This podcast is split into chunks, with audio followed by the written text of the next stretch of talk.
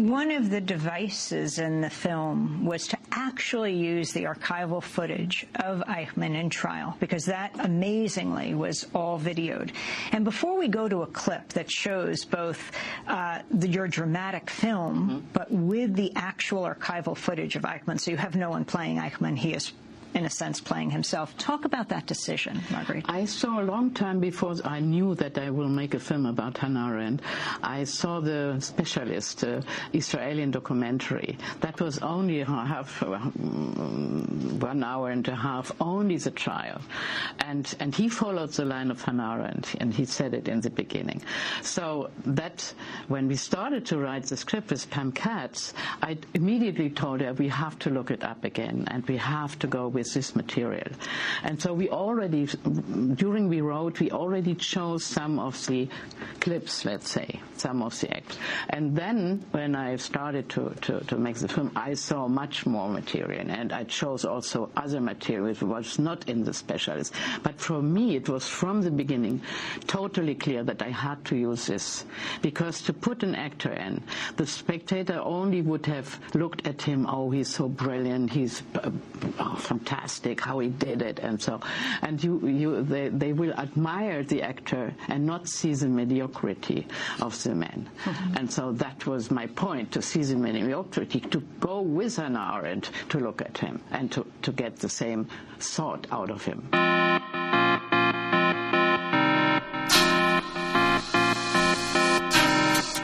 Hello and welcome to the Super 70 Podcast, episode 33.2, The Specialist.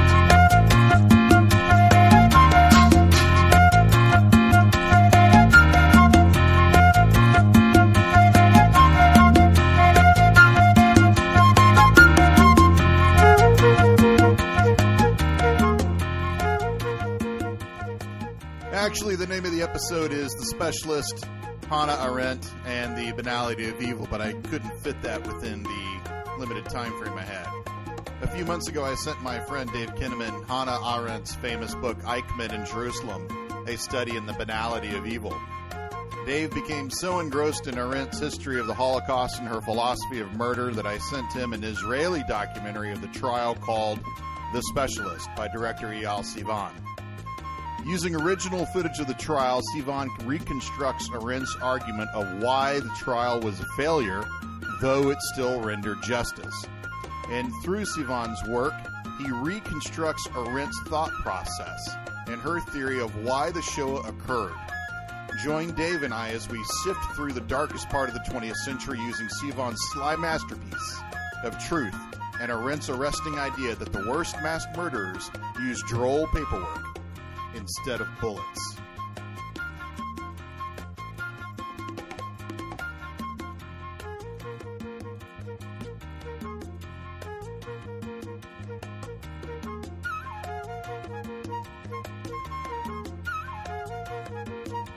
Anyway, I want to get to the documentaries. The Eichmann documentary is fantastic. What really moved me, though, that I'm going to see again and again is the Eichmann trial. Oh, the specialist. Specialist. Oh, yeah, it was a specialist. Specialist, yeah. I'm thinking of Hannah's book. Then, after I was done watching it, I started throwing darts at documentaries about Nazi Germany and Mossad and, and such with that. I remember what you said that you have this romantic notion that if you were to repeat your young adulthood, that one of the things you would like to do is be, work for the Mossad. You mentioned that on Monday. Well, um, the IDF, so their army, the Israeli army, yeah.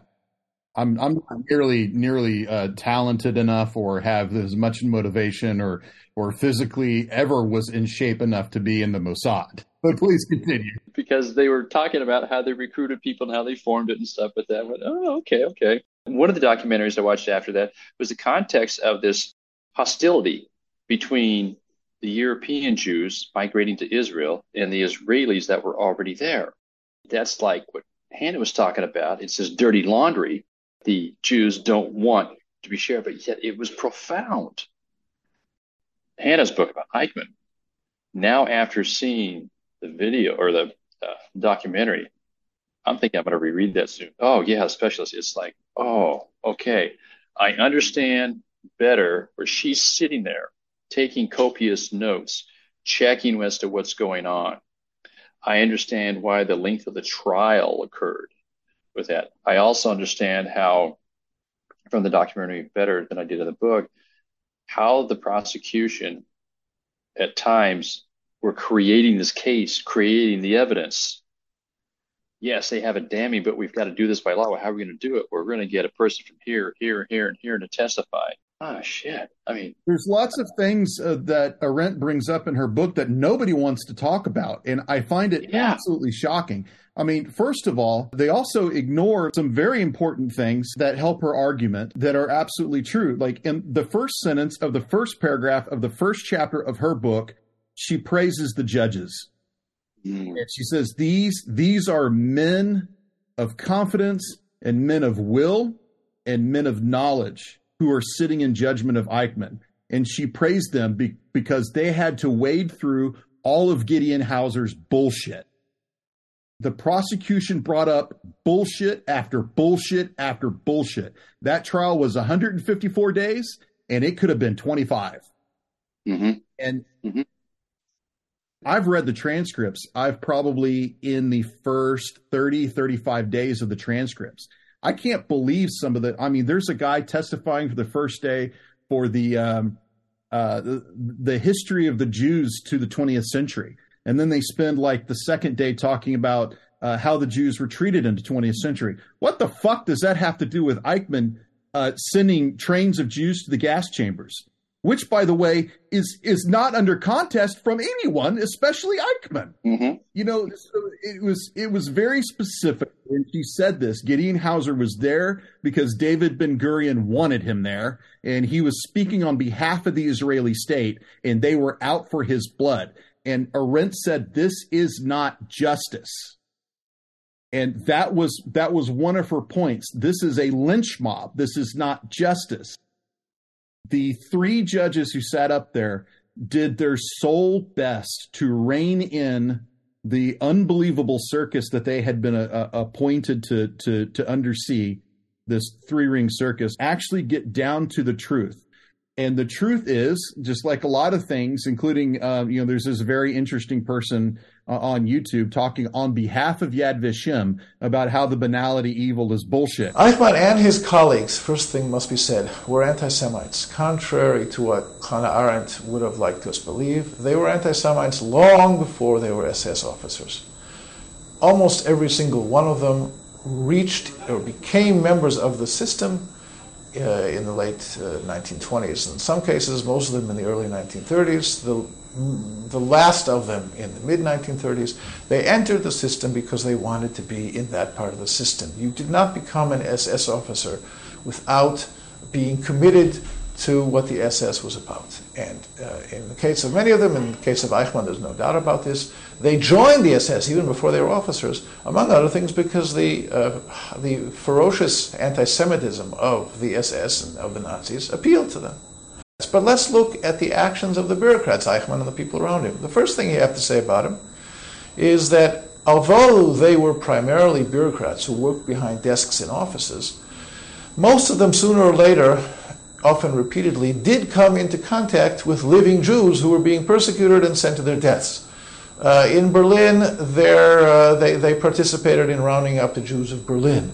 Uh, in France, in Holland, in Greece, in, in, in, Slovakia, wherever it was, they perhaps were not the people running the deportations, but they did uh, have to, they, they were the formulators of how it was done, and they did have to be there to make certain it was happening correctly. And if it was not happening correctly, they had to figure out better ways of doing it. So they were there. So the first thing that has to be said is that Eichmann and his colleagues were, first and foremost, bureaucrats, but they were also physically there watching the Jews, perhaps not being murdered, but they watched watching the Jews being deported, which was a terrifying thing for the Jews.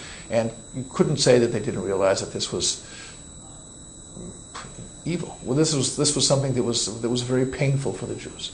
That's the first thing. The second thing is that uh, one of the uh, one of the things that they engaged in, Eichmann and his and his colleagues, was to convince other organizations this is this is what needed to be done. In Germany, this was no major problem.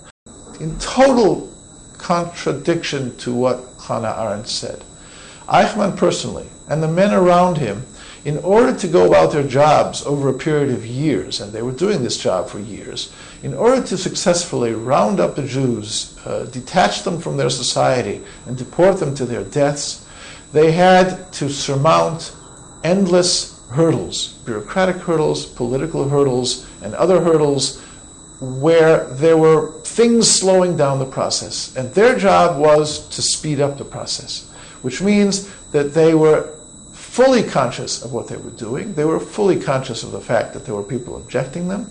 And the reason they were doing what they were doing, and they said so themselves, among themselves often, was that the Jew was the arch enemy and the Jew had to be destroyed. Finally, in late stages of the war, there were even rare cases where it, the documentation shows that even among Eichmann's closest colleagues, there were those among them, as uh, defeat approached, who expressed their apprehension of what would happen to them after the war, because, as they said very clearly, after what we have done to the Jews, uh, there will be no way that we can uh, that, that, we that we can continue that, that the enemy, the, the Soviets or the Americans or whoever it would be, they will. There's no way that they will simply let us go back to leading our lives. In their eyes, we are horrendous criminals, and so this idea of the banality of evil, although it's a neat, clean idea, is, as far as I can see, not uh, what the documentation of the time expresses. The facts of the time were that Eichmann and his cohorts were anything but banal. Right. And mm-hmm. it, it, completely ignores a lot of other things that Arendt says, which is there's no doubt that he's guilty. She never denied that he was guilty. She never said that he was not an anti Semite. She never said that uh, that he did not, in fact, know what he was doing. They're taking that out of context. Eichmann knew what he was doing, and he was for doing it. In a philosophical sense, it was his inability to think about what he was doing. You know, Eichmann says uh, that, that, you know that, that, they sent him to a uh, a pit where they had machine gunned down uh, yeah. a couple of hundred Jews in front of him, and he's like he he vomited and it made him right. And the reason that it vomited and made him sick is because he had to think about what was going on. Mm-hmm. Right? It was very easy for him to sit at his desk or to negotiate with Jews in Hungary or or to or to talk to Judenrats in in Holland or France. It was very easy for him to do that in his little bureaucratic mind. And the idea that the banality of evil as a philosophical idea or as a rule, as a guidebook, that it that it that it's bullshit, that it doesn't exist, that that's insane. You know, Julian Assange pushed out this uh, leaked video uh, of these soldiers killing civilians in Iraq from an Apache helicopter and they sound crazy. They sound like, oh, I just want to kill these guys. Oh, I just want to kill these guys. And who are they talking to on the radio? Fucking lawyers trying to get the the clear okay to kill civilians. Mm-hmm. So mm-hmm. you you want to you want to think that the banality of evil is is is not true?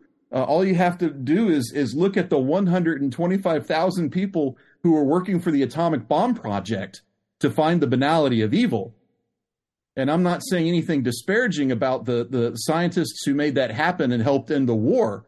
I'm saying we murdered hundreds of thousands of people in the blink of an eye, and not too many of them were in a uniform.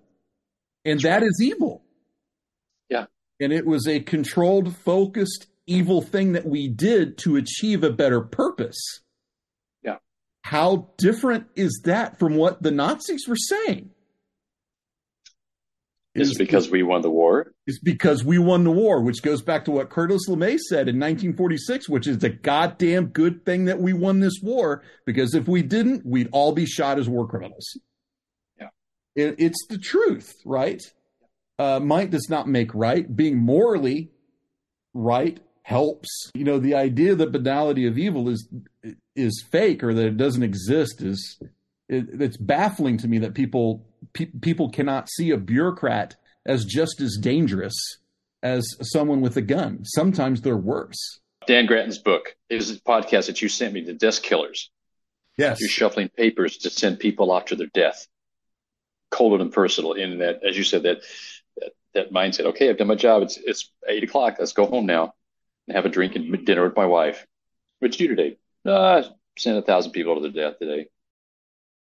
There's a great there's a great book about the the Holocaust called "The Good Old Days." Hmm. Okay, I'll look it up. It's about the perpetrators, the guy, the guys in the Einsatzgruppen, the guys who are running the camps. All of them went home at five after they punched the clock, and you know they they thought those years from 1939 and 1944 they thought those years were the best years of their lives. Yeah, there was in the documentary "Unrepentant Nazis." One said they're smoking a cigar. Unbelievable. I don't know how you could how you could not face up to that morality and not break. But apparently, you had a wall there that didn't have to do that. I'm going to rewatch the Eichmann thing, but it's just it's it's too good. Ah! It's too good, and you know, yeah. I, I watched another documentary which I I cannot remember, and it was talking about the that was the first digital magnetic tape used on television. It was high resolution magnetic tape and, okay. and it was digital. All magnetic tape before that was analog. Thus it ages, which is why when you watch early TV, it like it, it really like it, it fogs over or bleeds. And the Eichmann trial does not do that. Mm-hmm.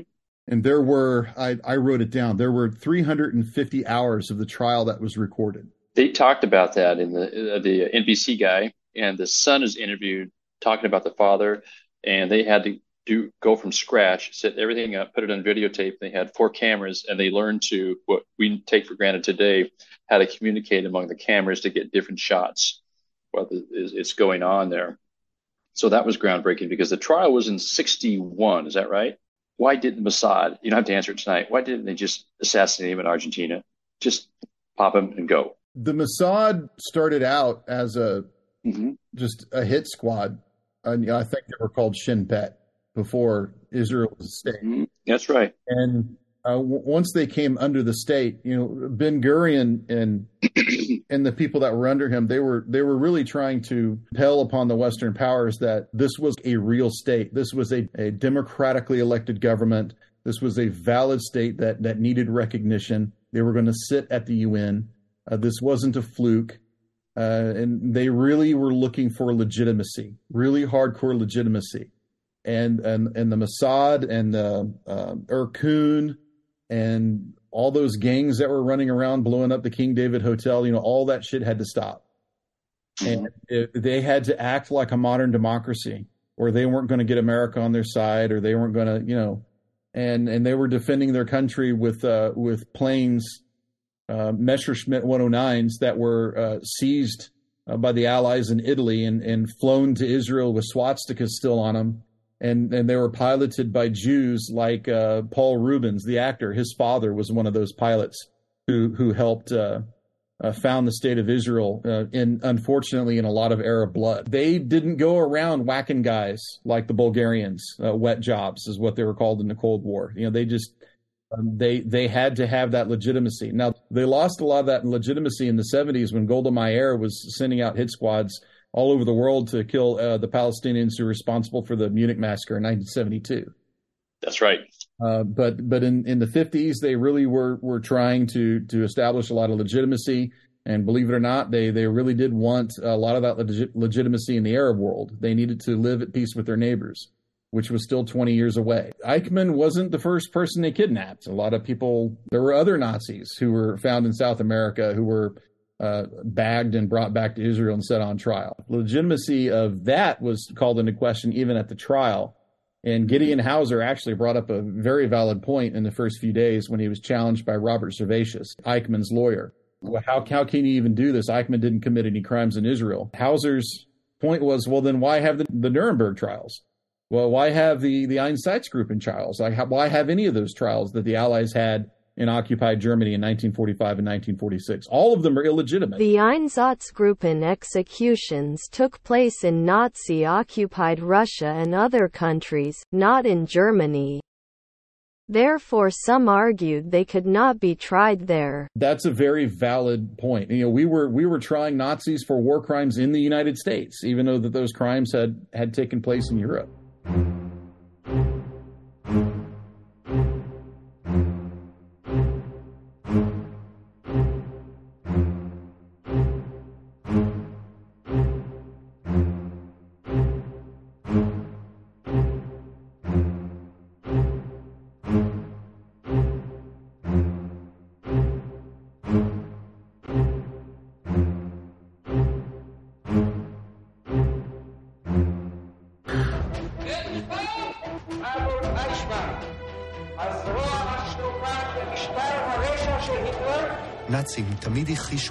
הכחישו את תפקידם בשואה.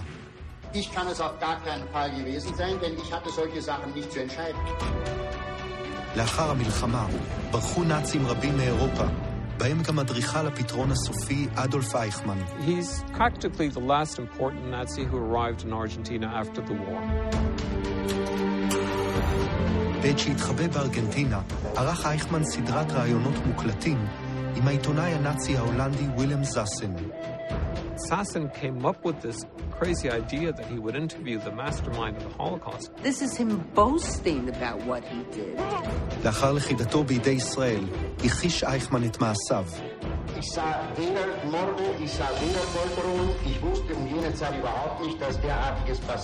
בתקווה שהקלטות זסם לא יישמעו בבית המשפט בירושלים. Man äh, möge sehen, dass man die Tonbänder bekommt. Und habe ich es nicht gesagt, dann ist es erwiesen. Ja. The story of the Eichmann trial, 60 years later, still not fully told. צלילי ההקלטה נעלמו באורח מסתורי ולא נמצאו במשך שנים רבות. עתה הם שבו והתגלו, וסוף סוף נשמע את הווידוי של אייכמן, כפי שאף נאצי לא נשמע בעבר. 10,3 Millionen Juden getötet, dann ich befriedigt und würde sagen, gut, wir haben Feind vernichtet. It's what I read today in Eichmann, about Eichmann today, and I went, ooh, this is America right now. And I, and I looked around the room, I wanted to share it, it's like, no, everybody's not going to know what I'm reading and why. Oh, so I reread it, and I thought, let's take a picture of the page. I haven't done it yet, but I've got it marked and even you wrote or someone wrote i think ironic in the uh, in the side there. But it's the self-deception that the germans did to themselves even after the war that self-deception was going on. And i'm going damn this is a playbook for america right here. This is scary. Can i ask you a question? Just one. Why me I suppose that is the only question that matters. This is from Augsburg, my city. So many people forget that the first country the Nazis invaded was their own. You know, after the last war, that my people struggled. They, they felt weak, they felt small. And then Hitler comes along with the marching and the big show and the flags and the. And, the, and he, he hears of me we'll get into that like really deep next week. But okay, Arendt studied the origins of totalitarianism. She wrote the book on that. I think it was published in 1950, and it was uh, basically a textbook uh, for philosophers to teach and to study how totalitarianism works. So when she wrote Eichmann, it was wasn't like she was going in blind. She understood where Germany had come from, and she understood where uh, where it had it had been going for a while. So you can read these sort of asides in Eichmann, and people just kind of read it as a history of the trial or the history of the Holocaust. It's and it's it's much more than that. There's a lot wrapped up in that in terms of what her own ideas about totalitarianism are and what they can do to humanity. I'm glad you're enjoying it. I. It's a depressing book, but yet I'm enjoying it because I'm learning. And there's times I stop. Okay, what did I just read here? Think about this. Reread it for better clarity, and then continue on or even close it up. Hmm, let's go think about this for a while. Do something so you can mull it over. Okay, I'm enjoying it. I'm still reading the Spice book, but I stopped reading the Spice book to pick up your book, and I'll have it done by Tuesday. But it's not. I mean, it's it's a good read. It's not a fast read, but I mean, you've got to you know, she writes these sentences. You're going. Yeah, she's an excellent author. Um, yeah. She reminds me of Keegan or Beevor or uh, any of those people who write these really profound things to say. Yeah. I'm going to give you a recommendation for viewing on HBO Max. You may have done it already. The series Barry. Oh, Barry? Yeah, with uh, yes. Bill Hader? Yes. Yeah, I'm halfway through season one. Oh, it gets dark. Yeah, uh, I'm on it. I'm. I got to finish Succession. I got to do that. And have you seen Conspiracy on HBO Max? No, no. You, okay, so right after you finish Arendt, or maybe it does, doesn't matter. Um, go ahead and maybe watch it during Arendt. but it's it's called Conspiracy, and okay. it's about the Wannsee Conference. Okay. And Kenneth Branagh plays Heydrich. Okay. And Stanley Tucci plays Eichmann. Oh. And it's a it's a it's what we call a bottle episode. It takes place in one one room. You know, it's not it's not mm-hmm. expensive film. It's only like an 86 minute film. And it's the it's the blow by blow of how do we do this. Okay. And it's it's based off the real minutes that were found after the war. Okay. My thing is reading okay, I'll after I'm done with Eichmann, I'll jump into that. But um Eichmann and then Barry that trial just oh my goodness. That, it'll blow uh, your mind. The trial blows your mind. Yeah. the trial touches a lot that people don't want to talk about. Yeah. Oh it, you know and people got very angry with Arendt for even discussing some of the things that came up in that trial. Yes. She was not afraid to, to pick away at the the scabs the to, whatever metaphor you would use for that to, to talk about that. It's like it's these same people dave it's these same people who last week were saying you know uh, enrique tarrio can't go to jail for being uh, the racist leader of the Proud Boys. Uh, he can't be racist because he's he has a Latino background. That's the dumbest fucking thing I have ever heard. You ask any historian of the Holocaust who pushed the Jews into the gas chambers, and the answer is other Jews. Anyone who has any idea about how totalitarianism works knows the answer to that question. And of course, it should not astound us that the people on the right can't understand it themselves. There was complicity, and Hannah talks about that, about how the Jews were selling out the Jews, and the Germans knew how to do that. Exploiters. They were all they, they exploited them financially. They exploited them the property. And that's why you can have gay Latino Republicans from New York in the Republican Party. Yep. That's that's how that works.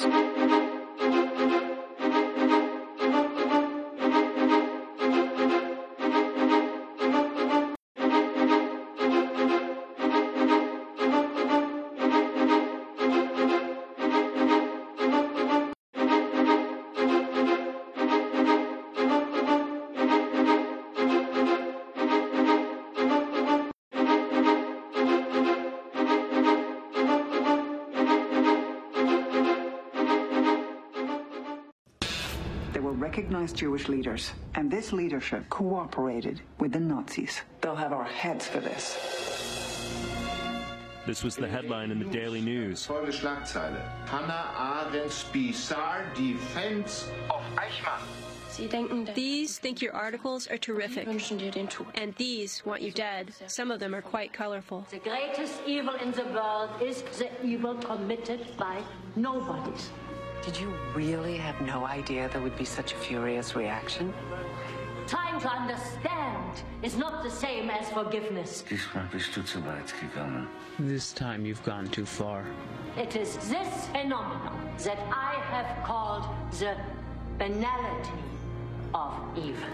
I want to jump into something real quick and then uh, we can, I know that we meander mm-hmm. and digress, which is perfectly fine. I remember saying something last a couple of days ago, and I want to I want to clarify some statements because I know I said something controversial, uh, which was there was no difference between you know someone like Eichmann and some and and these scientists in the middle of the desert building this bomb to end this war and and uh, I know that I'm going to get blowback from that on social media. I know that I'm going to get nasty emails from from a lot of people, and I want to I want to qualify All right. And quantify what I was talking about in the head shit airs.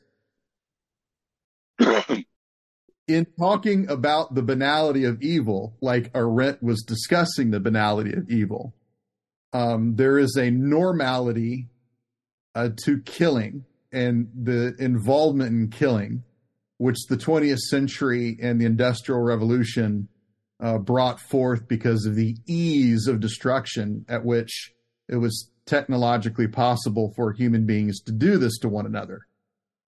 No one is calling the Einsatzgruppen banal, or their leaders for that matter, but it was people like Eichmann who represented this bureaucratic state, uh, which was uh, not too far removed from, you know, these desk sergeants and staff officers in Washington who in the 1870s had no problem eradicating the Native Americans. In the genocidal application was very similar. In my opinion it was it was a a racist ideology held by uh, the perpetrators to cleanse um, and and make more white an area of the country. And I, I, I don't think that that is a controversial parallel. However considering what I said about uh, the bomb and with Oppenheimer coming out here in about a month and a half or not even that, like, I don't know, 30 days. It's coming out the 23rd, if I remember, of, of July. I want to emphasize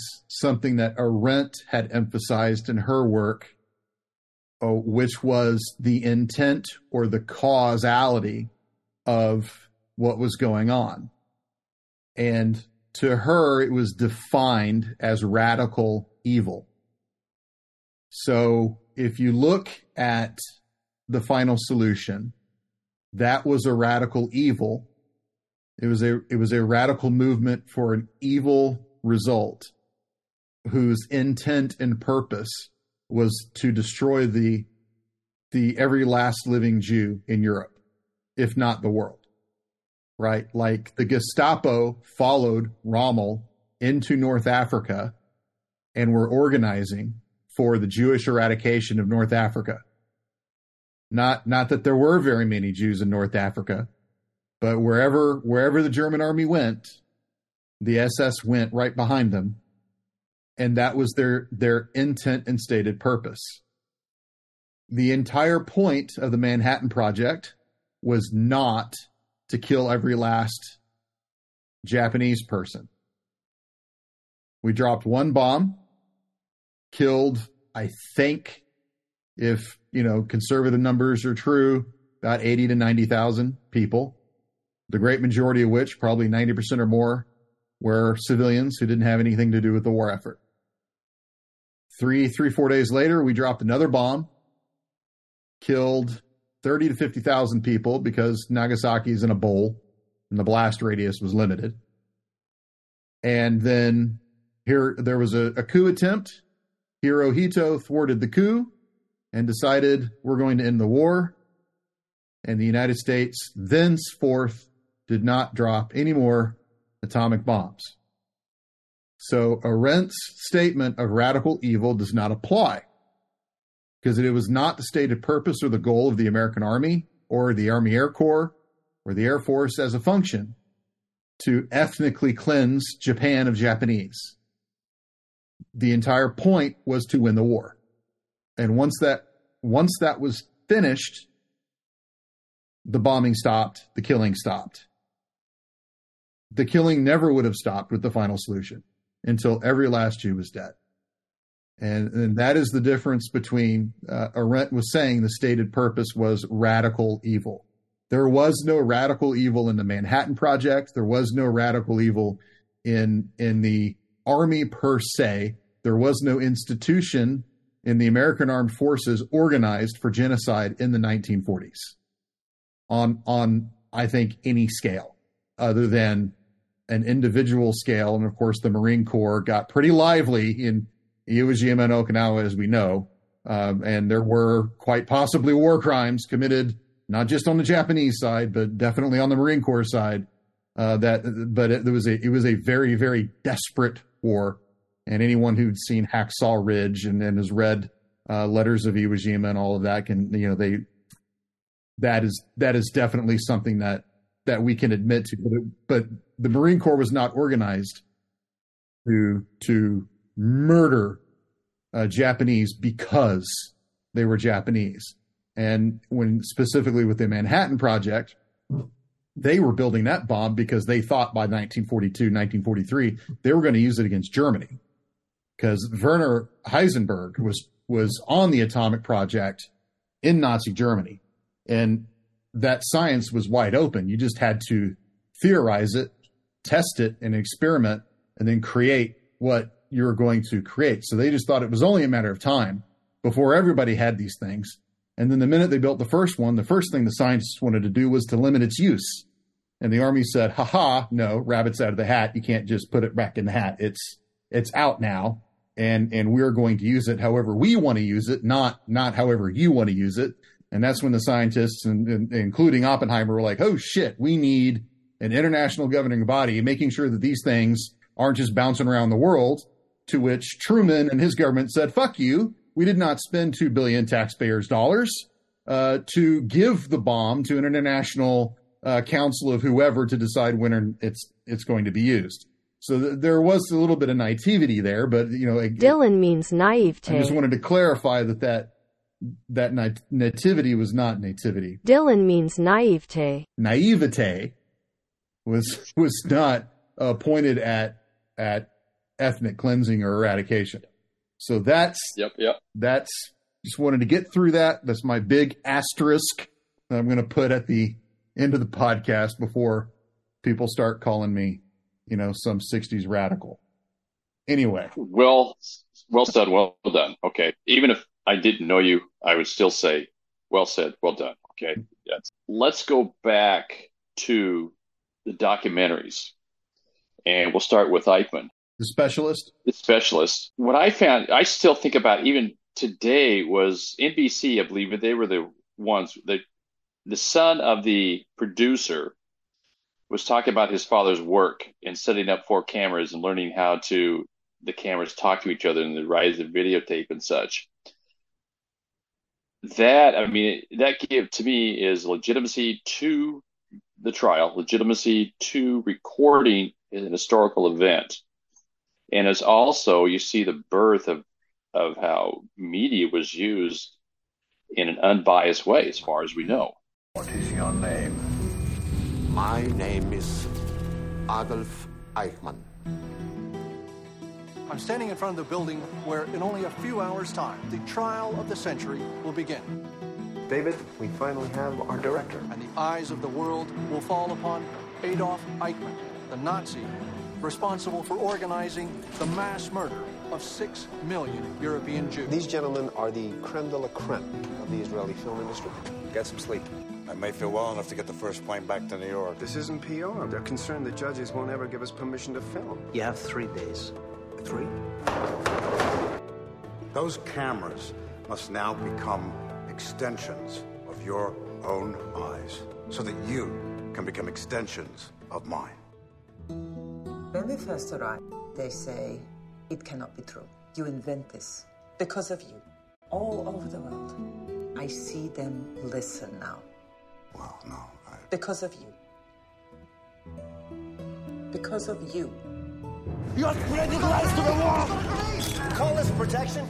We could have been killing every single one of us. What transformed this ordinary man into someone who was capable of sending hundreds and thousands of children to their death? Gentlemen, I don't believe in monsters, but I do believe that men are responsible for monstrous deeds. This is a Milton Fruchtman production, directed by Leo Hurwitz. Now, without me, they wouldn't be within a million miles of this trial. And without you, they wouldn't have a tenth of the audience that they have. This is going to be mentally and physically the most interesting thing you ever do. All right, gentlemen. This is it. Moment of truth.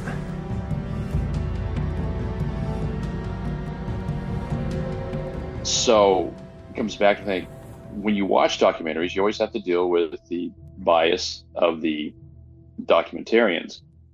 And as I was watching it, and again, I'm going to watch it again probably in a week or so, thinking, watching, trying to pick up on, on, on who, I mean, I was impressed.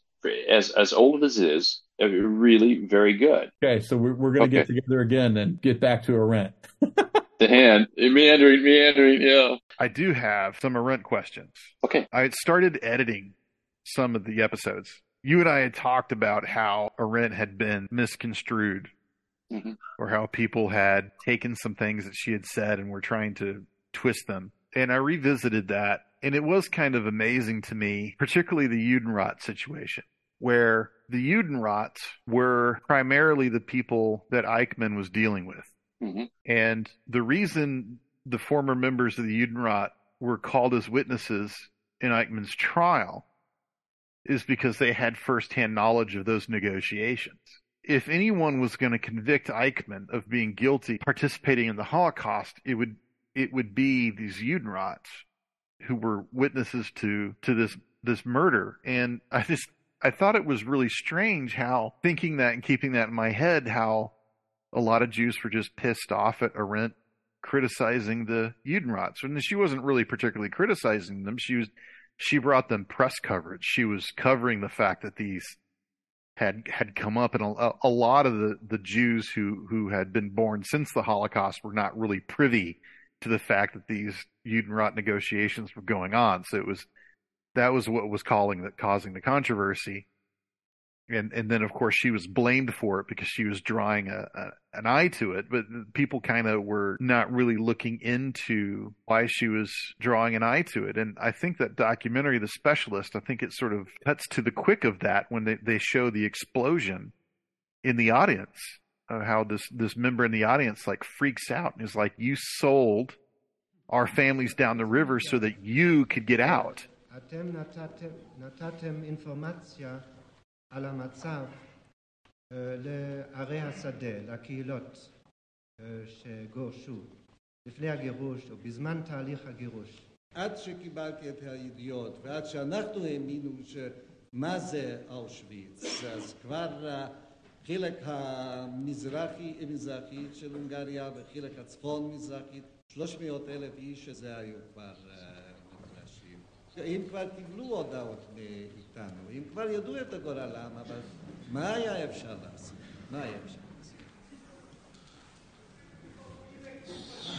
לא, לא, לא, תוציאו את האיש הזה. אני מבקש שקט. אני מבקש שקט.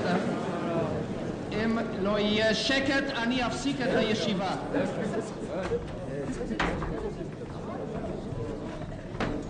אני מבקש עוד פעם שקט וזאת הפעם האחרונה. אתם תוכלו אחר כך לדבר על זה. זה פשוט, אנחנו דיברנו, יסלח לי מאוד אדוני השופט, אנחנו דיברנו מקודם לפני האינצידנט של מקודם. כן, עכשיו אומרים אנשים שלא לא אמרו להם לברוח. 50 אחוז מהאנשים שברחו נתפסו, כן, ונהרגו. אז טוענים, למה אמרתי לנו לברוח? כן, אז נתפסו. וזה פשוט, זה לאן, לאן לברוח. טוב, אני יודע אם זה נוגע לשאלה שלי.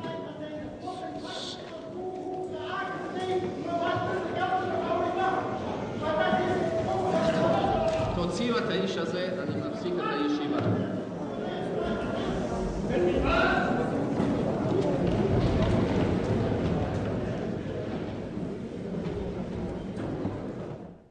Had this emotional reaction that was caught on tape. It was pretty amazing to see. And I've I've seen a couple of uh, other documentaries about it. There, I mean, there's there's tons on this subject. There's Eichmann in 2007. Something that brought me great happiness to start a new life in Argentina.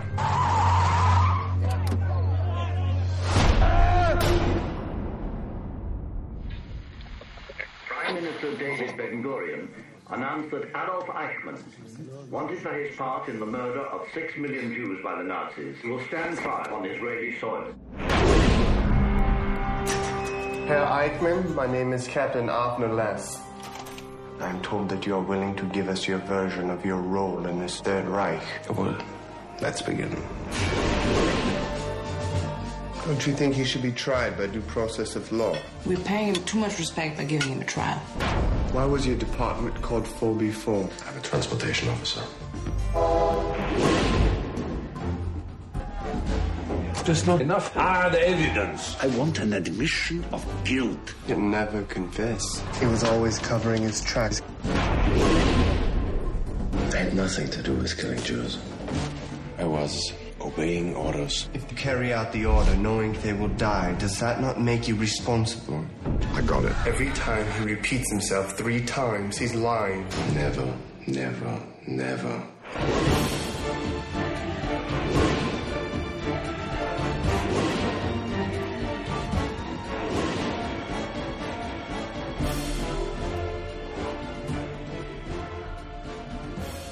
The Eichmann Show with Martin uh, Freeman, I think, is in it. The Eichmann Tapes. Hannah Arendt, which actually is a movie that I mailed to you just today. Operation Finale, um, just a few years ago with Oscar Isaac. You have no interest in what I have to say. Unless it confirms what you think you already know. My job was simple save the country I love from being destroyed. Is your job any different?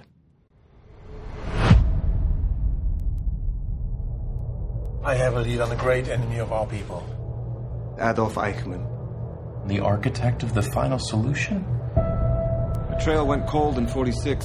Latest intelligence suggests Buenos Aires. This guy convinced rabbis to load the trains themselves, and not by force. If it is him, we need an elite crew. I'm not joining your hit squad. I would happily put a bullet in between his eyes, but that's not what we're doing here. This is strictly catch and extract. Eichmann will stand trial here in Israel. Think what it means. Finally, publicly, holding to account the man who organized our slaughter.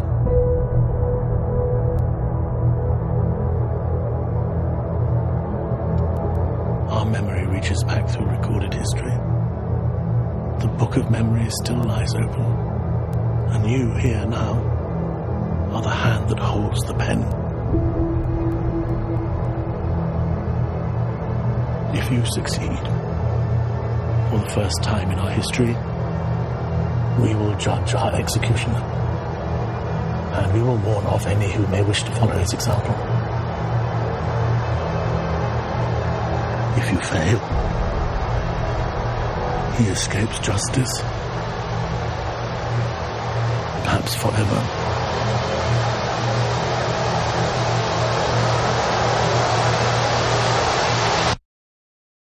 I beg you, do not fail. Devil Speaks from 2022. You know, this is a this is a recurring theme that people keep coming back to and back to and back to because they keep trying to understand it. I spent way too much time watching not just the specialist, but I spent a lot of time analyzing Arendt's criticism or criticism of Arendt and what she says. I find it amazing that some people said that she said that he was not an anti Semite. Well, she quotes him in the book as describing himself as an anti Semite. That's that's in the introduction. That's very strange. And then this guy on YouTube that I played a clip of saying you did not become an SS officer without becoming an anti-Semite. I don't think I don't think he understands the structure of the SS. Like the mm-hmm. SS is not just Department 4B4 in in charge of exportations. The SS is huge.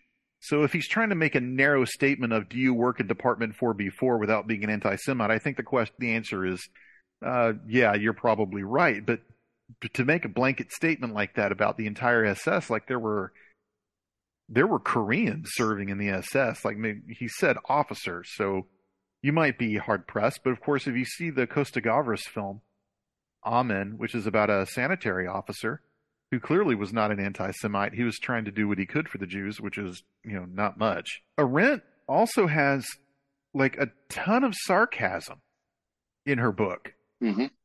Mm-hmm. which I think is lost in the translation of the literature, particularly in the in the first chapter. She like hammers his. She talks about his bad German. How they said, you know, how do you plead? How do you plead? How do you plead? And he says, in the sense of the indictment, I plead not guilty. She puts that in quotes throughout the book. Well, this is is this what he says when he says he's not guilty in the sense of the indictment? She's clearly making fun of the man, and I think people took that wrong. Yeah people were taking the quotes out of context and saying, well, she, she's agreeing with Eichmann that he's not guilty in the sense of the indictment with air quotes. I thought that was a dramatic misreading of her text. Okay, think about the current critics are usually off the mark, and it isn't until future critics, scholars, set things right. She got hammered, and it stayed with her career.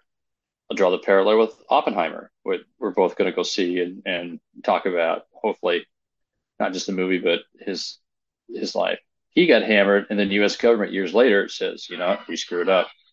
Let's give him back posthumously. When faced with the truth or with the facts, you know, it's the old Liberty, uh, the man who shot Liberty Valance.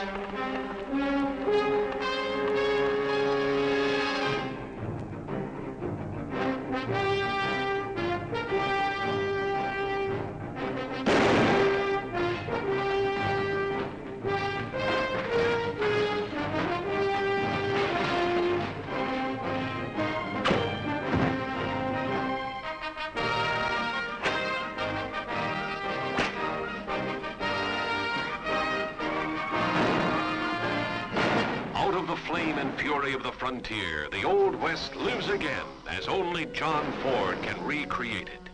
People with wonderful characters who have become legend in their own time. Of them all, two are the most memorable. Liberty Valance and the man who shot him.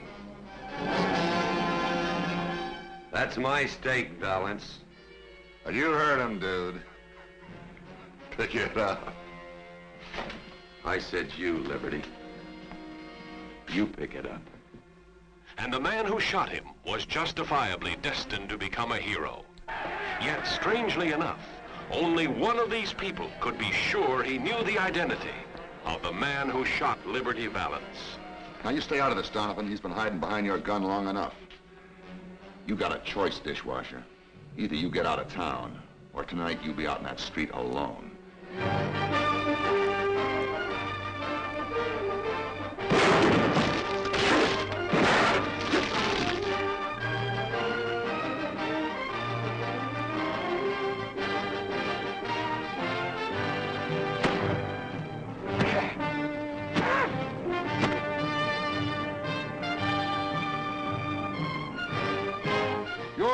Say you had a gun in his hand, didn't you? I didn't say that. That ain't murder, Mr. Marshall. That's a clean-cut case of self-defense.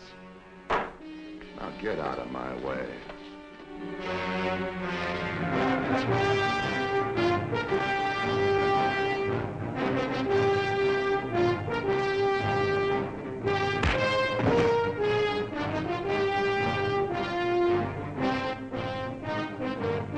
This time, right between the eyes.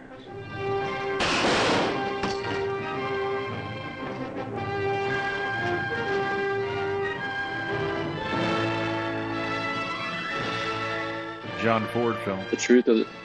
Yeah. You don't print the truth because the truth is not it's not inter it's just it's like no it's that's that's no it's really happened it's not what I want to hear it's okay my I'll make the analogy real quick here Battle of Bighorn Yeah. white people wanted to know what happened to Custer the Indians would say this no no no what happened to Custer Indians say this is and finally the Indians like just tell them anything just just fabricate the damn thing you know yes yes and so that we get gets lost in translation as you said with that years later people figure out you know what it was not a hero's death. It was not. It just. It was a quick. It was a massacre. Was- the guy was a jerk, and he had it coming, and he lost it. He was. He's not the hero. It's taken what? It was in 1876 in June. Yeah.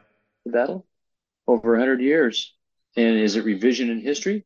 Yeah, but it's probably more accurate. But is it a correction of history? It's a correction of history. It's probably truthful. Come back to your question. Was Aaron make it a Rent, yeah. make it a correction. She's hitting the nail on the head with a hammer, and people don't want that. No, no, no, don't don't do that. No, no, no, no, that's not right. But yet, because it's not what they want to hear, not what they want to see, or they find out some truth that, like the guy in the film, oh shit, that really happened. You don't want to know that your family of whites were slaveholders, and yes, one of your ancestors executed slaves. You don't want to know that, or you got an Irishman in your past. It's a when you have to reconcile your history. Mm-hmm. I get it, but I don't. I don't understand how they they came after her. So a lot of people don't know this. Like I think I think it was about a year before he was captured. Eichmann actually did an interview with this journalist, in which he sat down as Adolf Eichmann, and they the article itself did not come out until after he was executed. Mm-hmm. But this journalist, he was a German journalist, and I don't remember what paper, but he just like just just flat out asked him, "Were you involved in this, and what did you do?" And Eichmann spilled the beans because he didn't think that he was ever going to get caught. And he was like, "Oh yeah, absolutely. I called him on the phone and I negotiated this and I I convinced um, law enforcement agencies all over occupied Europe to to go round them up, and then I arranged the trains and worked on timetables with my staff and and and sent them to their death. And and actually, he said in the interview, and Arendt quotes him on page forty six: "I'll go to my grave laughing because I killed at least five million Jews." He said that. I don't understand how people people can read that in Arendt's book and then accuse Arendt of trying to whitewash Eichmann. That doesn't make any sense. And clearly in the movie The Specialist, they go through like clearly Eichmann is lying in The Specialist. You can see the clips. It's mm-hmm. so apparent that he's lying. And it falls right in with the banality of evil. He is a boring bureaucrat. He is that person filling out paperwork. Yeah. He's a desk killer. Desk killer. It's exactly what he is. She lays out on page 212, she lays out in four parts of what they were accusing him of and why he wasn't guilty.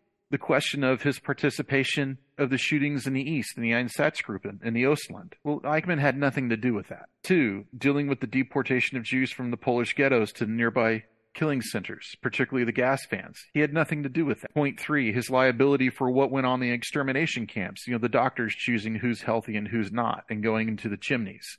He had nothing to do with that. His general authority in the Eastern Territories, the question of his responsibility for living conditions in the ghetto and the unspeakable misery that was endured in them. He had nothing to do with that. It doesn't mean that he's not guilty. It just means that what the ch- the court was charging him with were the wrong crimes. And previous to that, she says on the top of page 212, I mean, this is a, an unbelievable sentence. But the judgment, so pleasantly devoid of cheap oratory, would have destroyed the case for the prosecution altogether if the judges had not found reason to charge Eichmann with some responsibility for the crimes in the East, in addition to the main crime to which he had confessed, namely that he had shipped people to their death in full awareness of what he was doing. So Arendt says he's guilty. Mm-hmm. And luckily, the judges could see that he was guilty. Mm-hmm. But what the prosecution was arguing, he was not guilty of. Because the prosecution was incompetent? I think the prosecution had other things on their mind other than Eichmann's guilt. They were trying to build a state. And we were talking before about the divide in, Mm-hmm. in Jewish society in Israel. But, you know, on 219, if the judges had cleared Eichmann completely on these counts, connected with the hair raising stories told over and over by witnesses at the trial, they would not have arrived at a different judgment of guilt, and Eichmann would not have escaped capital punishment. The result would have been the same, but they would have destroyed utterly and without compromise the case as the prosecution had presented it. They weren't interested in prosecuting him for the crimes that he had really committed, if that were the case, the I mean the trial would have been two weeks. Mm-hmm. But that's not what they were doing in Jerusalem, and that's what she was writing about. And that's why people were pissed off. How dare you say he was not guilty of these crimes? And yet they don't read her book at the full extent and they don't understand her argument. I don't know how many Jews were shot in the Ostland. 1.9 million? I mean, more Jews were shot than were gassed. But he had nothing to do with that. And the minute that leaves your lips, the minute that you say that, you're like, what are you talking about? Of course Eichmann is guilty. I'm not saying he's not guilty. I'm saying he had nothing to do with that, or the gas fans, or the doctors doing the selection process in, in, in the death camps. You know, these are, are two totally different things. Adolf Hitler never killed anybody. It doesn't mean he's not guilty. Leslie Van Houten was just released from prison last week. Mm-hmm. I can't believe that that happened in my lifetime. To, to, to be honest with you, I don't think that she'd be she should be out walking around. But you know, I had uh, some guy at work tell me Charles Manson's not guilty. He should never have served a day in prison because he never killed anybody. Oh, I got one more for Okay. you. I got one for me on page two forty. okay. 247 because of the specialist. Oh, then came Eichmann's last statement. His hopes for justice were disappointed. The court had not believed him, though he had always done his best to tell the truth. Of course, she's joking here. Yeah. That's sarcasm. It's, it's, yeah, it is. The court did not understand him. He had never been a Jew hater, and he had never willed the murder of human beings. His guilt came from his obedience, and his obedience is praised as a virtue. His virtue had been abused by the Nazi leaders, but he was not one of the ruling clique. He was a victim, and only the leaders deserved punishment. Of course, that's how he thinks. You know who that sounds like? Donald Trump. I'm a victim. I'm a victim. Just doing what I'm told. You and I have the e- easy thing of looking back at that. We're safe, we're secure. But at that time, if we were living, what would we have done? That's a separate That I mean, issue. That I, I can't. Yeah, it it is. Yeah. I'm not going to, but I just Right. Yeah. Well, yeah, I mean, what uh, can we do now about the present state of affairs? It's, it's somewhat it's somewhat similar. No, yeah, it is. It it is. It, it I mean, I'm not going to go storm the Capitol. You know what I'm saying? right. no, no. Even though I think no, the no. system is corrupt and fucked up, I'm not doing that. No. So what do we no, do? we got to do it lawfully. So her yeah, last got to do the ballot box. her last paragraph on 298. And the question of individual guilt or innocence, the act of meting out justice to both the defendant and the victim, are the only things at stake in a criminal court. The Eichmann trial was no exception, even though the court here was confronted with a crime it could not find in the law books and with a criminal whose like was unknown in any court, at least prior to the Nuremberg trials. The present report deals with nothing but the extent to which the court in Jerusalem succeeded in fulfilling the demands of justice. So she even says it. She says the court came to the right decision, regardless of the trial being on the wrong foot. And in the Mhm. specialist, you actually see Judge Halevi stop the prosecutor, Gideon Hausner, and he says, This trial is not going the way that we want this trial to go. It's not addressing the real reasons that the accused is guilty. You see Judge Halevi say that in the specialist. Mhm. And Hausner's arguing with the judge. That's why I can't believe that documentary. It's it needs to be seen. It needs to be like required watching. It's something really that I don't think enough people see. While waiting for the result of her husband's appeal, Mrs. Eichmann flew to Germany, where with her six year old son she was taken on a sightseeing tour by the daughter of an American rabbi.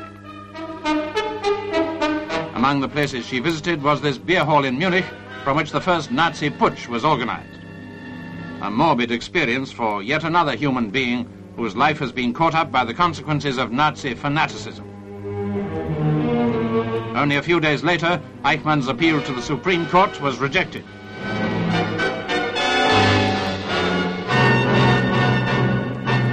Following the failure of his plea to the Israeli president, Adolf Eichmann paid the supreme penalty. Well, I agree with you. And it's going to take writers like Arendt. It's going to take writers like Orwell, and there are other writers that we're learning about to write, to talk about. That's where we have to have these ideas, not Twitter, but conversations, documentaries.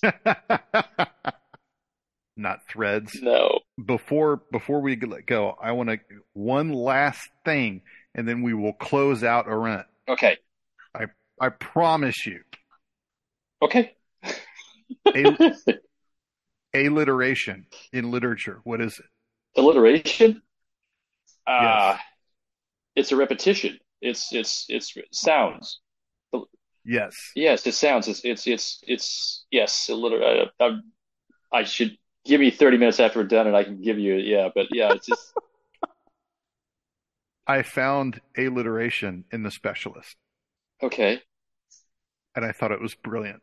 I guess it was the third or fourth time I saw it. Okay. and it's the editor and the director are layering um, Gideon Hausner, the prosecutor, when he's saying in alliteration in Hebrew, Ar var va ah, and he's reading a piece of evidence, and he puts the paper down. He says, Ar var va ah, and he puts the paper down. And he's going paper by paper. Ar var va ah. And I had to read the subtitles to understand what he was saying. And it was Eichmann contesting the fact that these orders were coming from his desk. And even if he had signed them, he was authorized to sign them because he was given the authority. Yeah. So I looked it up, and of course the subtitles help. Ar var va ah in Hebrew. Four B four. Okay. Or before. Okay. All right. So the obviously der Fuhrer we know the man with the funny toothbrush mustache. And who reports to him, who is head of the Schutzstaffeln? That is, of course, Heinrich Himmler. And who is running the Reichs Security Head Office, Referat 4, B4? The Reich Security Head Office, RSHO, is run by our favorite boy, SS Obergruppenführer Reinhard Heydrich. Under Heydrich is in Department Amt 4, the Gestapo, the Geheimstaatspolizei, Heinrich Müller. Müller has him under him Department 4B, which is sex, S E C T S. Mm-hmm. That is Albert Hartl. And under sex, you've got, you know, Freemasons, uh, Sinti, Roma, and then you have Department Four, which is Jews. And the head of Department Four B Four, Arvarva'a, is Adolf Eichmann. RSHA ומתחת לזה יהודים aus פרנקרייך, בלגien, הולנד. 4 ב-4 2093 אלכסון 42 G אלכסון 3913 Juden aus Deutschland. 4 ב-4 2927 אלכסון 42 G אלכסון 1148 Juden aus Griechenland. 4 ב-4 3013 אלכסון 42 G אלכסון 1310 Juden aus Kroatien, Juden aus Protektorat, Juden aus Theresienstadt, Juden aus Rumänien, Juden aus Ungarn, Juden aus Italien. 4 ב-4A, 2093, 42G, אלכסון 39, Drugi aus GG, czyli Generalgouvernement, plus Białystok. ארבע וארבעה, שלוש, שש, שש, אלכסון ארבעים ושניים, כאלכסון אחד, חמש, אפס, אני פונה לנאשם. אני חשבתי שארבע בארבע טיפל רק ביהודים, או האם ארבע בארבע עדיין המשיך לטפל בפולנים? לפי, ה... לפי תוכנית החלוקה. And the alliteration in the specialist, Arvarva, every time he says it, the editor and the director are re emphasizing Eichmann's guilt. Hmm. Because 4B4 was stamped on all the paperwork that was authorizing the shipments from across Europe to the death camps. Okay. It was a brilliant use of alliteration to prove Arendt's point in a documentary. Hello. I'm Rachel Bloom, and today we're going to talk about the capture of Adolf Eichmann.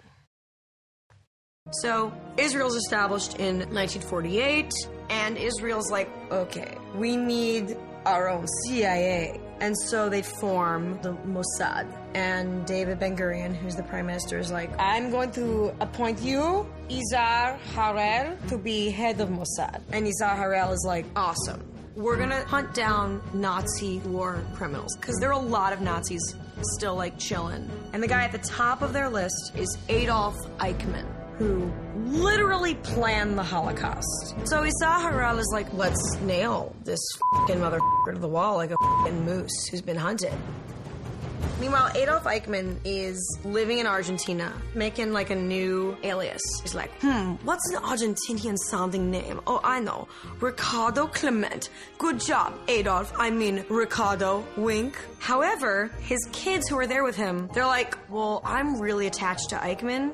It's like in all my yearbooks. Like, I'm just gonna, I'm gonna, I'm gonna keep it. So the Eichmann kids are stupid.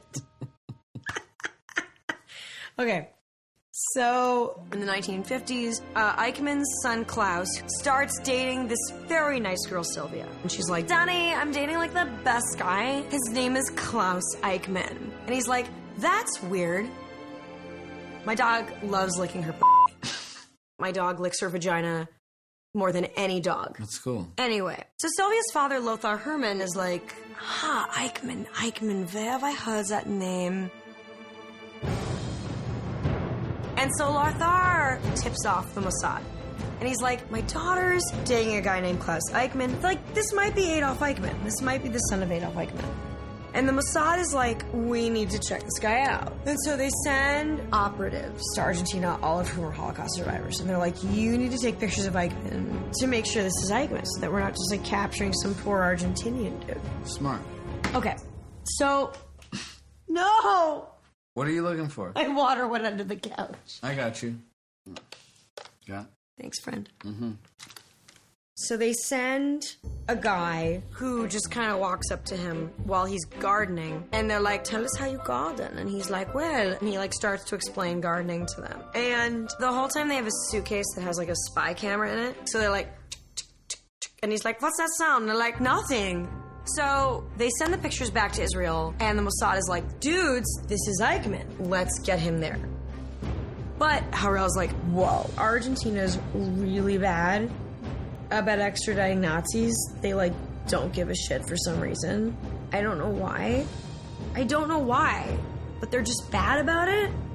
And he tells Zvi Aharoni, if we're gonna capture Adolf Eichmann, we're gonna have to we're gonna have to like full and kidnap him, like like a kid on a milk carton. We're gonna have to milk carton Adolf Eichmann. Mm. So the four operatives, um, they go to Argentina. It's weird to tell a story about Nazis and be so cozy. Anyway, they park a deserted car to lure Eichmann. And they're like, hey guys, so uh, to distract ourselves, we need to come up with a group name. How about the Kidnapping Friends? And one of them's like, no, I don't, I, that, okay, if we're gonna come up with names, now's not the time to do it, but if we're going to, I think it should be called the Abduction Posse. And another one's like, no, no, no, no, no, no. Listen, how about, I don't know, the Snatch Squad? And they're like, Snatch Squad! And just then, that's when Eichmann walks down the road. And they're like, uh, our car's broken down. Psych, it's not! And they tackle Eichmann. They just like full on like bum rush Eichmann and they get him in the car. And my dog continues to lick her own. I'll be dog. I want to do the rest of the story lying down. You do it. You do it. You you do it the way you want. So they bring him to a safe house. And then they try to question him to make sure it's Adolf Eichmann living in Germany, uh, Argentina. And Eichmann's like, Hola. Me llamo Ricardo Clement. Like he's pretending to be Argentinian. They're just like, clearly not. You are a pasty white German dude. And finally, he drops all the shit. And he's like, All right, I'm Adolf Eichmann. Can I get a glass of wine? And they're like, okay, there's a plane leaving from Buenos Aires to Israel. How do we sneak Eichmann onto this plane? So, May 20th, 1960, they sedate Adolf Eichmann. They dress him up as an El Al flight attendant, which is the Israeli airline. And they literally, like, drag him to the airport. Like, full on weekend at Bernie Zing, the orchestrator of, like, the worst thing that's ever happened in their lives. And just being like, I'm tired. Hello, I'm an El Al flight attendant and they're literally carrying him like onto the plane. I mean, like the story's insane. So they get him in Israel, and they put Eichmann on trial, and he's convicted, and he's hung outside of Tel Aviv. Wow. And the guys who captured him are like, "Look, far be it for we to celebrate death, but also, um, yeah." The Nazis. The Nazis, man. I'm alive. I'm not. Well, I mean, it, it goes back yeah. to this the idea we were discussing before about the Constitution. It's not just the Constitution; it's about a just or unjust law. You know, like I remember, I remember being in, in in class with somebody. I think it was, uh, I think it was a, a graduate student, and we were talking about all these horrible things that the Nazis had done. And and somebody, I think it was on the Holocaust. Actually, it was a class on the Holocaust, and uh, there was there was a, somebody in the class who was saying, you know, is anybody under the impression that the American Army is squeaky clean? You know, like I've seen Catch Twenty Two, and there, you know, there's a there's a very uh, clear difference uh, between what the American Army had done sometimes and what the German Army was organized for. To relate this to is does not does not work at all. Going back to a just law, the American military, since the Geneva Convention, instructed their officers and their men how to disobey what they knew to be an illegal order. And mm-hmm. every time the American chain of command broke down and an atrocity was committed, including in My Lai in 1967, it was because the men had followed what they knew to be was an illegal order. And William Calley, the son of a bitch lieutenant who gave that order in My Lai, he knew when he told his men to exterminate this village, he knew he was giving an illegal order. And he got nothing for it, in my opinion. And his men got nothing for it, even though they knew that by following that order, they were breaking the law as soldiers. It was an unjust mm-hmm. order. And you, as a soldier, can say, no, I'm not going to do it. I'm not going to follow this order. And even in Nazi Germany, my friend, if you told your superior officer, I do not want to shoot Jews for a living, without a single circumstance in the history of the Second World War, the officer said, okay, I will reassign you to do something else. Everyone got off scot free. Yeah, they might have put up with some shit with their friends who did shoot 300 Jews that day but everyone got off scot free. And what I expect out of an American soldier is way more than what I expect out of a Nazi soldier. To look at your officer and say, you know what, I'm not going to do that. That is an illegal order. And there's no there's no alternative. They're not going to shoot you and bury you out in the woods. This is not platoon. This is not Sergeant Elias and Sergeant Miles. That's not real. That's Hollywood. With all due yeah. respect. Oh, yeah. Right? Yeah. yeah. And and in, in the in the situation in My Lai, of course, there was a there was a soldier on a helicopter who landed the helicopter and turned his gun on his own men and said, "Stop massacring these villagers, or or I will shoot." And they stopped because they all knew it was an illegal order. There's a difference between following a just law and an unjust law.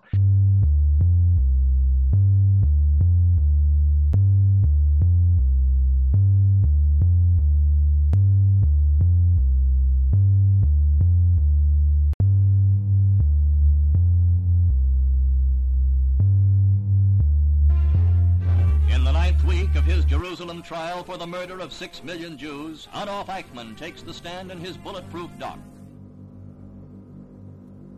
Eichmann was head of what is called the Jewish department in the SS and the Gestapo.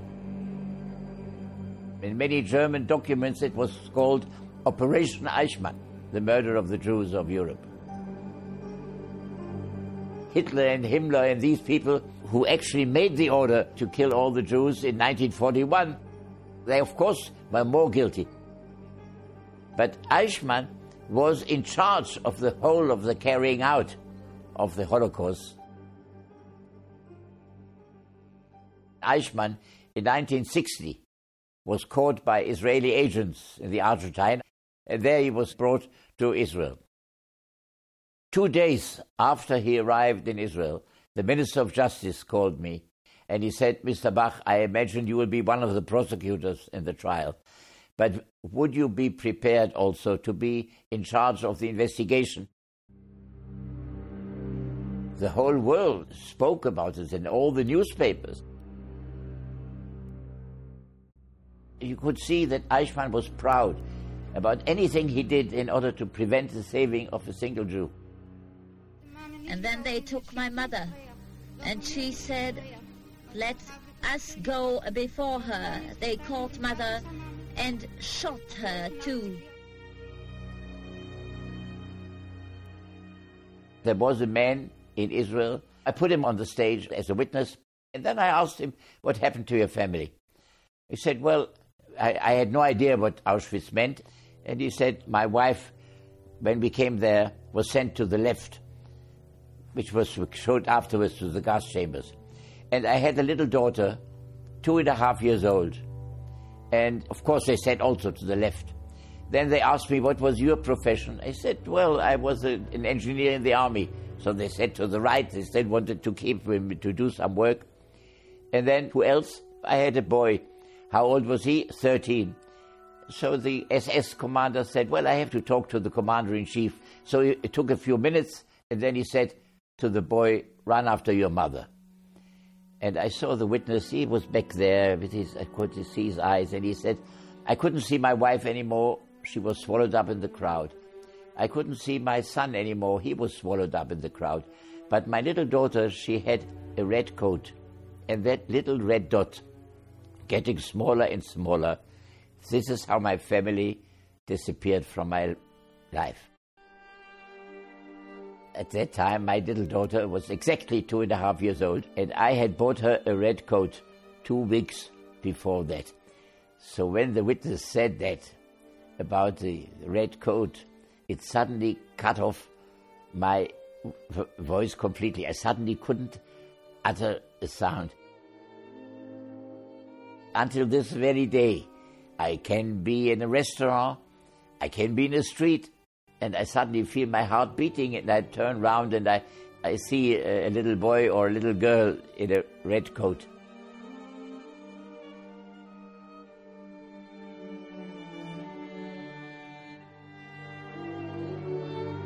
Oh, I know you're ready and you're good and stuff, but is everything okay with the family? Oh yeah, you know, Luke started his he started his sophomore year on Monday. Good. He came up for an elective. He didn't really have any room for anything else on his schedule for a core class. I've got to read you this syllabus that he sent me. He was like, "Dad, this class is going to be brilliant." It's a screenshot. I got to share with you. Class 2, The Third Reich and Propaganda, Germany Awake, 90-minute film. Third class, Triumph of the Will, Leni Riefenstahl, 115 minutes. He's already seen Yep. that. Next class, Olympia, Part 1, Riefenstahl, 1938. This says 119 minutes. I think that film is longer. Next class, Hitler Jugend Quex by Hans Steinhoff, 1933. Next one, The Eternal Jew, Fritz Hippler. Next one, Lodz Ghetto, 1992. Next one, Jud Süß by Veit Harlan, 1940. Next one, The Old and the Young by Hans Steinhoff, 88 minutes. That's one I actually have not seen.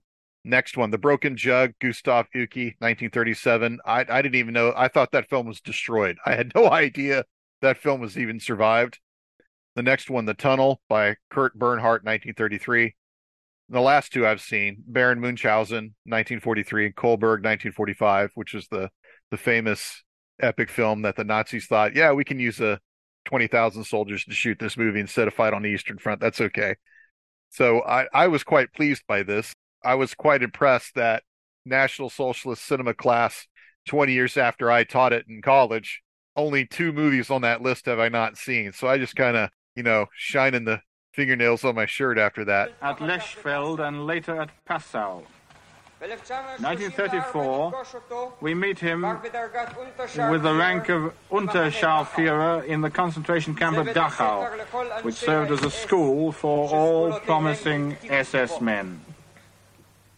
Dachau was the refining crucible, the school of violence and horrors through which future Nazi leaders had to pass.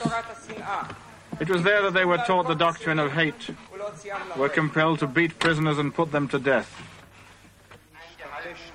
Uh, I came there with a certain delay, and I arrived uh, there exactly when the um, extermination action was in full swing. I already said on one occasion how people were standing uh, near the ditches and how they're falling into the ditches as soon as they were shot. And as I also pointed out during my interrogation, I saw a boy, an infant actually, shot in uh, his mother's arms. I had already referred to my reaction then. Here I can establish the date more easily because I remember that I was wearing a great coat at that time. And the conclusion which is to be drawn therefrom is that this was winter. It was so not what she expected. She too went expecting a monster.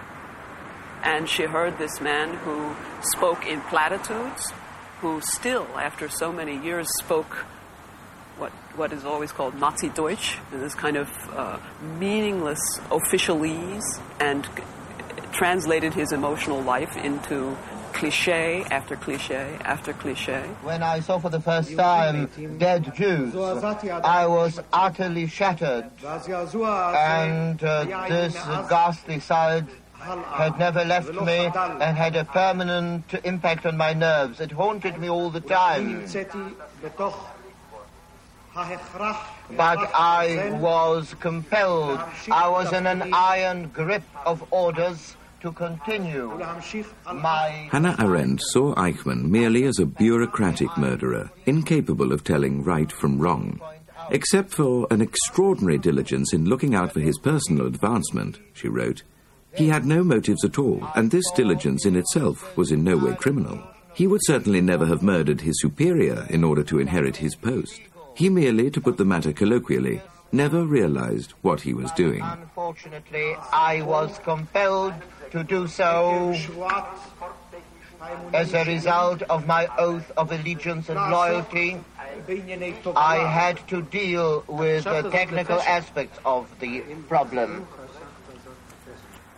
The origins of totalitarianism raises a question, particularly at the very end of the book, about the nature of something that she in that book called radical evil. It raises the question and doesn't answer it.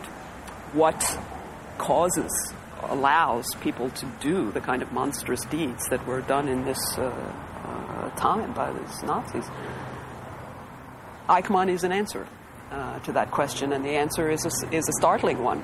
It's not the radicality of evil, like some inborn fault in human nature but in fact what she called banality that is people's capacity for to not think uh, to not question whether the rules of the state are moral or immoral uh, to not question whether the Fuhrer's will is something that everybody ought to just carry out without question.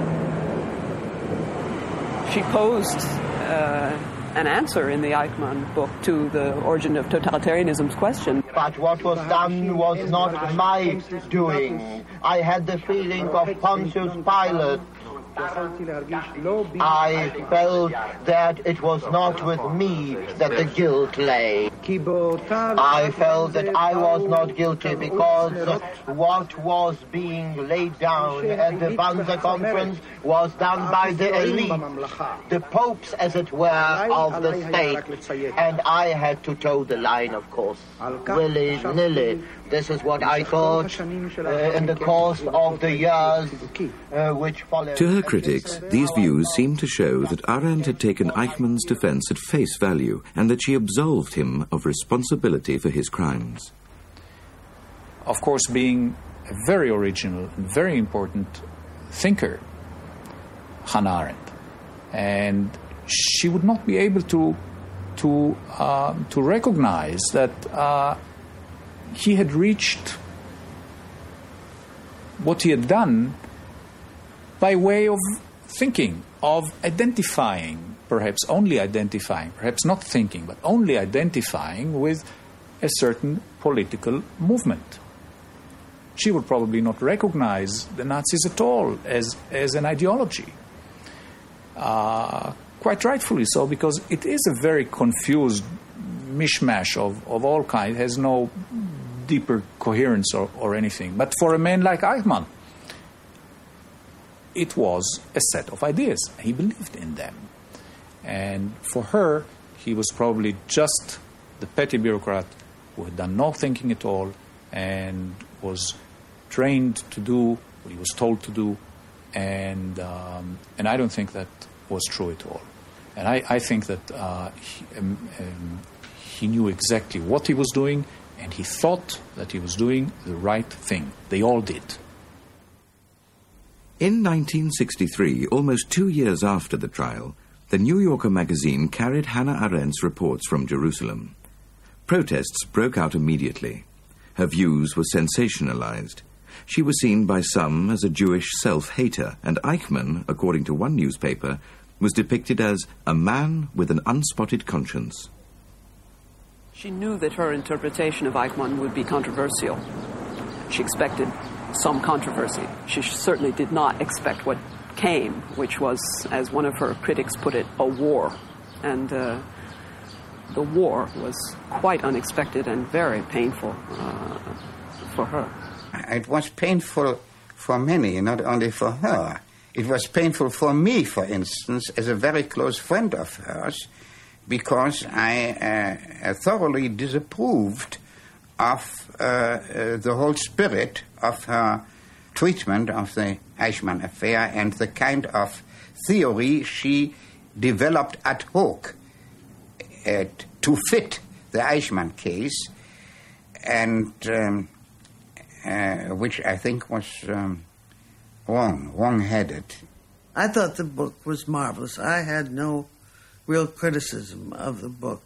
I thought perhaps there was a certain arrogance on her part in, so to speak, personally hanging Eichmann instead of letting the state of Israel hang him. Uh, but uh, aside from that touch of arrogance, I, did, I, I thought the book was very good. My husband always objected to the phrase the banality of evil. I don't know why he objected to it to this day. But uh, I, uh, to me, the book was very good, very interesting.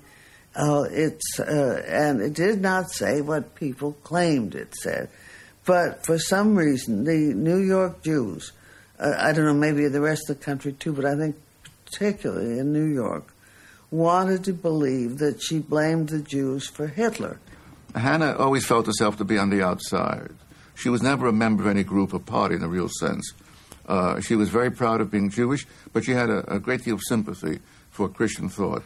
Um, at the same time, she had a, a, great hatred, a great contempt for group thinking. She didn't believe in this sort of thing. And I have to say that, uh, having seen it at first hand, uh, that it seemed to me, it seemed to a lot of other people, to be a form of mob thinking, the, the reaction against the book, which infuriated me because it was so hysterical and so poisonous, you know.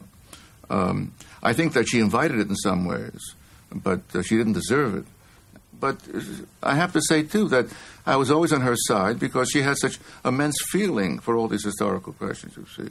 And um, she had lived those questions after all. She had shown her good faith in every possible way, you know. She never had any illusions about totalitarianism.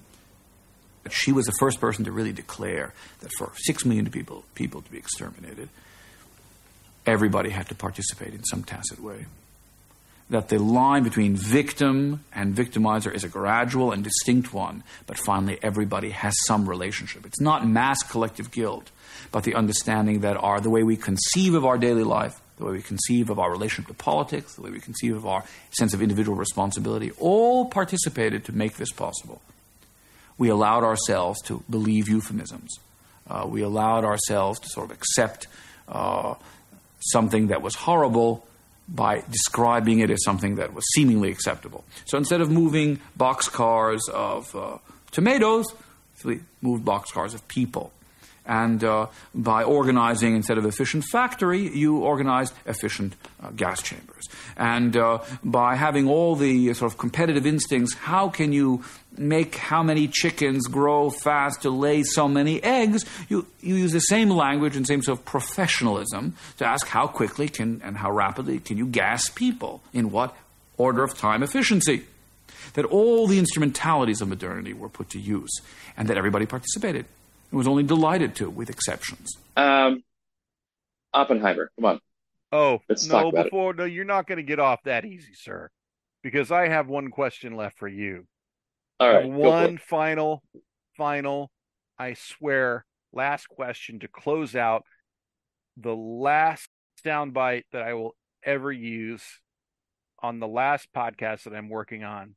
Do you Mhm. have any final thoughts? Any final thoughts? Hannah Arendt, the specialist, or the banality of evil? I appreciate Hannah Arendt better now than I did when I started watching the videos and reading up on her. I appreciate her intellectual curiosity and her ability to say, damn you, this is the truth, and to write it in such a way that you're going, what a sentence here. Oh, okay. And you stop and think, okay, one, she's a woman. scaring guys. She's also one of them is frightening. It helps me to understand what she wrote about, what it helps me understand Orwell and other people like him or her better what they lived through. And I reflected on that as I was watching Oppenheimer. Both our noses are bent and bloody. We're still fighting the good fight. Yeah, and our eyes are bleeding from reading up late at night. Got like Jake LaMotta, uh, you know, Raging Bull. Oh, not giving up. All right, man. Well, you take it easy. You too. Thank you very, very much.